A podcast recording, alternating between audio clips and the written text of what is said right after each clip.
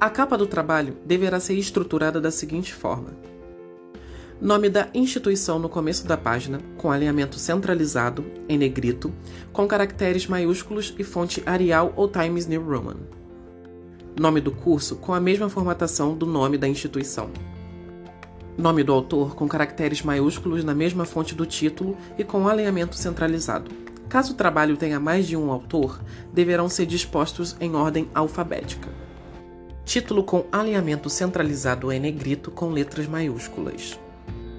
Subtítulo com a mesma formatação em caracteres maiúsculos.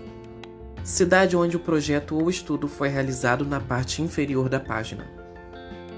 Ano de apresentação do trabalho também na parte inferior. Caso tenha ficado em dúvida, em nosso blog temos a imagem da capa estruturada.